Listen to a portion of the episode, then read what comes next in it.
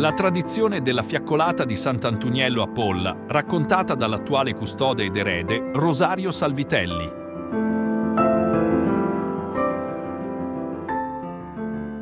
Siamo certi, eh, tramite i documenti che abbiamo trovato in convento, nel convento di Sant'Antonio e tramite varie testimonianze, che nell'Ottocento già si effettuava la fiaccolata di Sant'Antoniello. Sappiamo pure di preciso che è stata ideata dai frati che in quel periodo stavano in convento, insieme ai tanti giovani che lo praticavano, perché fino agli anni 70 il nostro attuale santuario eh, fungeva come collegio, era un seminario, quindi c'erano giovani provenienti da tutta la regione Campania. Loro idearono questa freccolata che poi più o meno è rimasta quasi intatta. Noi l'abbiamo perfezionata nell'arco degli anni, però prima di attuarla coinvolsero tutta la popolazione perché questa freccolata abbraccia tutto il paese e quindi c'è la, la collaborazione di ogni quartiere. Partiva il 12 giugno di sera, davanti c'erano una ventina di bambini con le fiaccole in mano, perciò fiaccolata, e dietro la statua di Sant'Antonello sarebbe eh, una statua di piccole dimensioni di Sant'Antonio e dietro la gente che, che, ogni quartiere accendeva il falò in attesa dell'arrivo del santo. Il santo come arrivava doveva compiere tre giri intorno ad esso e poi proseguire e più o meno arrivava nei pressi del convento eh, le prime ore del 13 giugno sarebbero eh, il giorno della festa di Sant'Antonio. Con l'arrivo di un nuovo guardiano del convento, per volere sempre dei frati di questo guardiano, padre Mariano Crispi, intorno agli anni 1920, si interrompe perché non ritenne una cosa giusta, la ritenne molto chiassosa, poco religiosa, poi diceva ma se, se domani esce la statua grande perché dobbiamo fare due processioni? Il popolo si ribellò, provò di tutto, fece di tutto perché si, si era affezionato, era entusiasmato, tutti erano entusiasmati fermati per questa, per questa che era già tradizione, però non ci fu niente da fare. Che succede? Che il, gli anni passavano, non molti anni, e alcuni anni passavano, il popolo però non si rassegnava a questa mancanza di questa tanto amata tradizione e, e ognuno studiava un metodo come fare per riproporla anche in privatamente, visto che i frati non volevano. E qui eh, subentra Elena Senatore. Elena Senatore era una giovane donna abitante nei pressi di, del convento di Sant'Antonio, operaia presso il lanificio Barone, era una ragazza madre. Una sera tornando dal lavoro vide in una vetrina nel centro di Polla, un negozio che il proprietario si chiamava Paolillo, la statua di Sant'Antonio uguale a quella che era in convento. Eh, come la vide, disse mamma mia, è come fu un miracolo, per, cioè non voleva entrare perché sicuramente il costo è molto alto, non posso permetterlo, il, il mio stipendio è basso, deve accudire mio figlio, cioè, viveva solo con una sorella che era pure invalida, però nonostante tutto riusciva a, a, a accudire pure il figlio, il nipote, Adolfo si chiamava. Però si fece coraggio, entrò in negozio e chiese a Paolillo il prezzo. Eh, si, si, sentì rispondere 20 lire.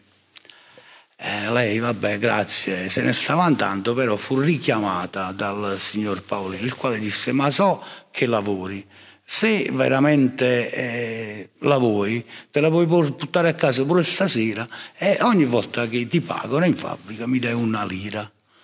Quindi eh, se la portò a casa e ovviamente ci vollero quasi due anni per eh, pagarla completamente. La portò a casa insieme alla sorella, incominciarono a trovare qualche sistema per poter continuare. Disse adesso eh, l'abbiamo noi la Stato, quindi la facciamo noi la fiaccolata. Il popolo fu interrogato, rispose bene e iniziò a fare la questua eh, casa per casa per le offerte perché eh, ci volevano le torce, eh, per anche già in mano ai frati alla fine della fiaccola preparavano da mangiare perché tutti i partecipanti avevano bisogno di rifucillarsi e quindi eh, iniziò a fare le guerre. Il popolo rispose bene e iniziò questa, questa tradizione eh, in mano a Elena. La questua a chi poteva eh, dava soldi però la maggioranza erano contadini all'epoca, quindi chi dava il grano, in modo che portava il grano ai forni per fare i panini, chi dava il vino, chi dava le uova, cioè queste cose qua. Poi con i soldi veri e propri comprava le torce e l'ingrediente per mettere nei panini nel 1923-24 si riprese, fu interrotta per eh, eh, diciamo pochi anni, pochi anni. Eh, padre Mariano ancora stava in convento come guardiano e lei privatamente, solo l'unica cosa che cambiava è che partiva davanti a casa sua e arrivava davanti a casa sua.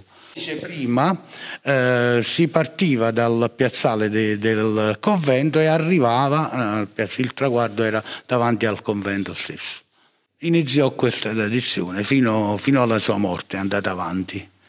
Poi si, si, si, sono riappacificati con i frati perché ormai si rassegnarono, si rassegnarono, pure loro e quindi furono chiamati ogni anno prima della partenza dovevano benedire il santo come lo facevano già da prima la statua si addobbava davanti a casa sua perché si, si piazzava su una base fatta apposta, eh, si addobbava con i cigli, si metteva qualche lampadina. All'epoca la base portava una batteria di auto per, per l'accensione perché visto che era in notturna poi da casa sua arrivava davanti al convento, si metteva esposto sotto l'atrio della chiesa perché, per la gente che usciva dalla tredicina e si partiva sempre dal convento. Uh, si arrivava in fondo al viale dove c'è l'edicola con una Madonnina, lì si faceva una benedizione, si partiva però l'arrivo fino a quando c'è stata lei era sempre davanti a casa sua.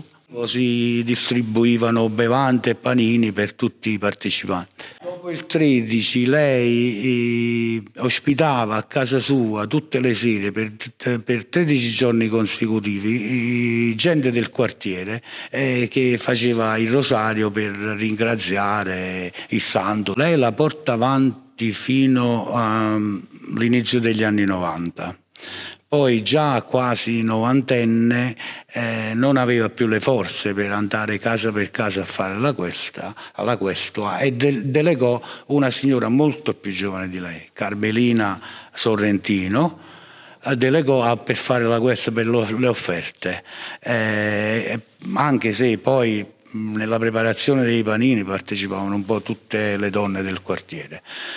Il caso volle che dopo due o tre anni morì Carmelina uh, Sorrentino e la responsabilità lo passò di nuovo in mano a, Elena, senatore. Però uh, ovviamente, visto che le condizioni di salute non erano eh, ottime, la gente gli portava le offerte direttamente a casa sua e quindi è continuato fino al 1995. Dopo il 95, il giorno dopo la sua morte, il figlio Adolfo era un, il figlio eh, che abbiamo citato prima, che è stato cresciuto, eccetera, eccetera, dalla sorella mentre lei lavorava, eh, che era emigrante in Brasile. Lui lavorava in Brasile, però in quel periodo era a Polla perché, viste le condizioni della mamma, per stare al suo capezzale, eh, venne a casa mia con la statuetta di Sant'Antonello, Sant'Antonio. E mi disse eh, questa ti appartiene, riferendosi a San Antonio, e mia mamma vuole che a continuare questa tradizione deve essere tu. Io purtroppo eh, devo ritornare in Brasile, lì ho due figli, moglie, lavoro, quindi mh, mm, così ha voluto e così ho obbedito. E quindi io, niente, eh, in quel momento dissi ma sono capace, riuscirò. E niente, poi il giorno dopo mi misi a lavorare e trovai, cioè, invitai amici più stretti, un, circa una ventina, dove formammo un vero e proprio comitato. Ognuno verso la quota di 20.000 lire per le spese prossime, e formammo questo eh, comitato e iniziamo noi a, a fare questa come, tutto, come attualmente a svolgere questa fiaccolata. Sono stato scelto perché già da bambino, visto che casa mia e casa di Elena erano 20 metri, per me era come una seconda mamma cioè la conoscevo come una mamma e io ero un fi- come un figlio per lei. Casa sua e casa mia eravamo, erano le stesse, diciamo, sia per lei che per, per me.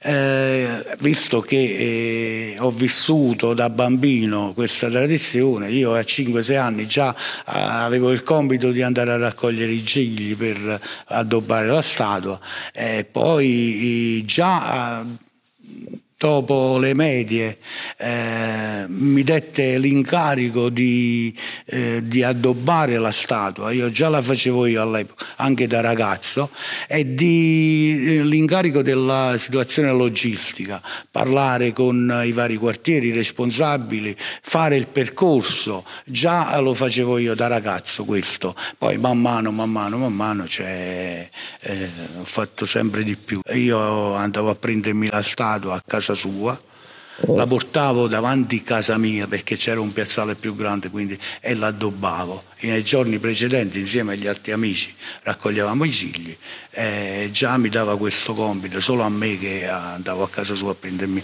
la strada, l'alloggiavo sulla, sulla base, la piattaforma come spalliere. E, e quindi già, già, all'epoca anche con lei, però solamente la, la, la parte logistica, la parte organizzativa. Dopo 5-6 anni costituimmo una vera e propria associazione, chiamata appunto Associazione Sant'Antoniello. L'associazione è nata soprattutto per riprendere questa vecchia tradizione tanto amata dai pollesi, però dopo col passare de- degli anni abbiamo detto se i frati in convento fanno la festa religiosa che dura 13 giorni, quindi messa la mattina, messa la sera, noi perché non fare quella civile che dura 12 giorni come la tredicina di Sant'Antonio? E quindi e pian piano eh, adesso facciamo 13 giorni di festa, tutte le sere davanti al santuario e ogni sera c'è un'attrazione diversa, giochi, teatro, sagre, feste di ogni genere.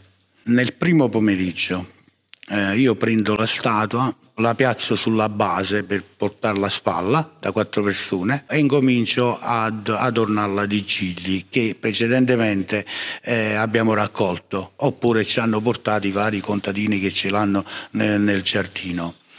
Eh, contemporaneamente una decina di donne o in casa mia paterna o in una casa nei pressi del, del convento oppure a volte pure in convento preparano uh, i panini per la sera, per il ritorno della fioccolata. Dopo averla montata davanti a casa mia, più o meno la tradizione è questa, e poi è uguale come se fosse davanti a casa di Elena, la mettiamo sotto l'atrio della chiesa per permetterla di farla vedere da tutti eh, i fedeli che escono dalla chiesa che alle 8 finisce la, la, l'ultimo giorno di tredicina. Dopo la tredicina eh, iniziamo a preparare le torce Ogni bambino che partecipa alla fiaccolata eh, indossa il saio francescano più la torcia. Poi ci fermiamo sempre a, a, in fondo al viale, ci, ci, soffermiamo e si dice una preghiera, una benedizione, un po' di fuoco d'artificio da eh, avvisa alla popolazione che stiamo partendo e si parte. Si svolge come si faceva nell'Ottocento, diciamo, si, si, grida, è molto chiassoso perché eh, si cantano mm, canti religiosi eh, citando a Sant'Antonio e si grida evviva Sant'Antoniello e viva Antuntuccio in termini dialettali. Ogni quartiere eh, si raduna in attesa che arrivi il santo, quindi ci sono quartieri numerosissimi, tutti, uh, gli abitanti del quartiere aspettano il santo che arriva, a ogni quartiere che partecipa col fuoco eh, ci fermiamo, facciamo fare al santo tre giri intorno al fuoco, poi c'è chi rimane, eh, si banchetta, fanno festa eh, ogni, ogni, quartiere e c'è chi segue, viene a seguire appresso la processione, appresso la fiaccolata. La statua all'inizio e alla fine viene portata dai membri dell'associazione, però prima di giù, eh, fino al primo fuoco poi il primo fuoco se la prendono quattro persone del, del quartiere, ci fanno i giri intorno e la portano all'altro fuoco dove la prendono altre quattro persone. Viene sempre contrangabbiata, cioè quelli dell'associazione la prendono solo dall'ultimo fuoco all'arrivo e dalla partenza al primo fuoco. Poi è libera a tutti, chiunque vuole, eh, cioè non, non facciamo distinzioni.